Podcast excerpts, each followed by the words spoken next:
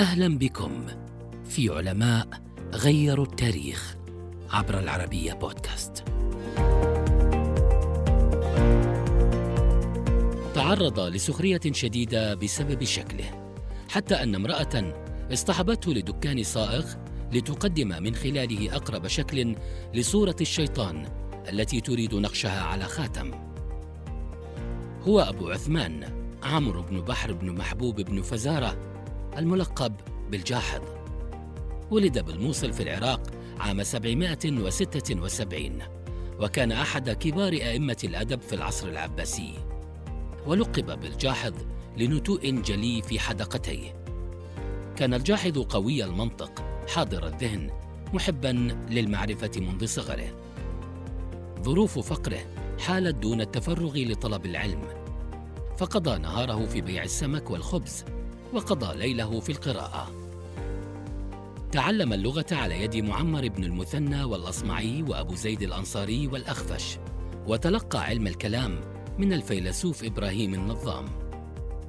توجه إلى بغداد فسطع نجمه واتصل بكبار أهل العلم والدين وتولى منصب رئيس ديوان الرسائل للخليفة المأمون. اشتهر الجاحظ بإعمال العقل في نصوصه فكان يقرأ لأرسطو. فيسخر من مؤلفاته مرة ويستفهم عن مقصده مرة أخرى. كان الجاحظ مفكرا غزير الثقافة، له مؤلفات قدرت بنحو 360 مؤلفا، وصل إلينا القليل منها. فترك كتبا في الأدب والفلسفة والحيوان والسياسة والاقتصاد والتاريخ وعلم الكلام والنبات. تميزت كتبه بدقة التعبير وقوة البلاغة، واتهمه البعض بفحش أسلوبه بسبب نقده الممزوج بالتهكم وإطلاق النوادر. من أهم كتب الجاحظ البخلاء، وهو كتاب اجتماعي طريف تناول فيه سيرة الأشحاء بكلمات رشيقة وفكاهة محببة. أما أشهر مؤلفاته فهو كتاب الحيوان الذي تجاوزت شهرته حدود الرقعة الإسلامية ويمتد تأثيره حتى الآن. وهو موسوعة جامعة من سبعة أجزاء تناول فيها الجاحظ طبائع مئات الحيوانات.